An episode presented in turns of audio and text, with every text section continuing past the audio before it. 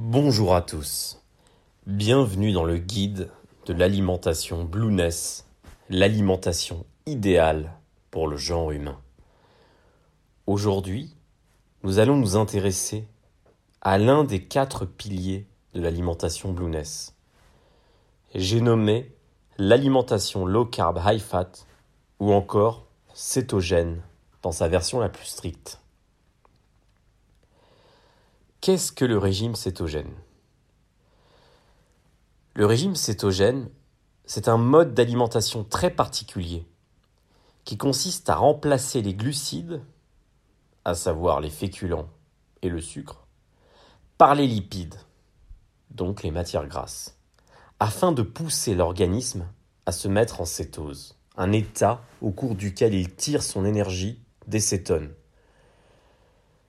Les cétones ce sont des molécules produites par le foie et que l'organisme va utiliser à la place du glucose comme source d'énergie. Cette façon de s'alimenter a été à l'origine mise au point pour lutter contre l'épilepsie. C'était au début du XXe siècle.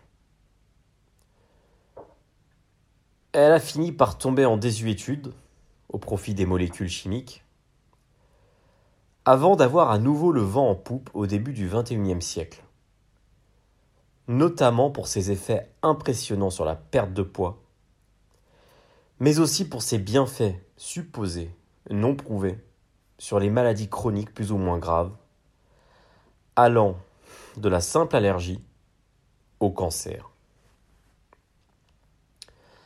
La version soft de la diète cétogène c'est l'alimentation low carb, high fat. Donc faible en glucides, riche en lipides.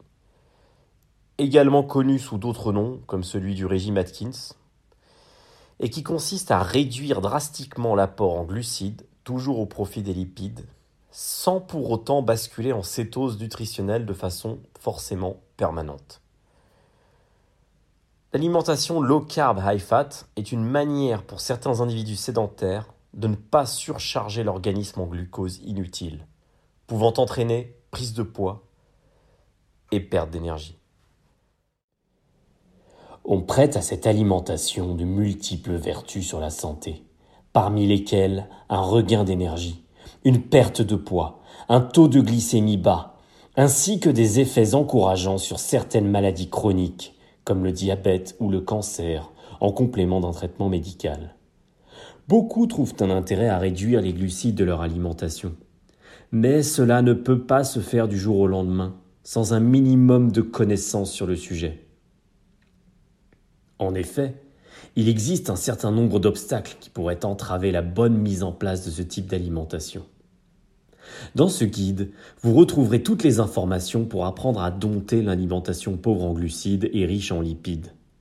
Outre les définitions détaillées des régimes low carb et cétogène, vous apprendrez notamment quels aliments et quelles boissons il faut privilégier dans ces deux diètes, quels aliments sont bannis, quels compléments alimentaires sont indispensables pour la bonne mise en œuvre de cette alimentation, comment mettre en place ce régime relativement restrictif qu'est le régime cétogène dans un contexte de maladie chronique, comment faire pour véganiser le régime cétogène?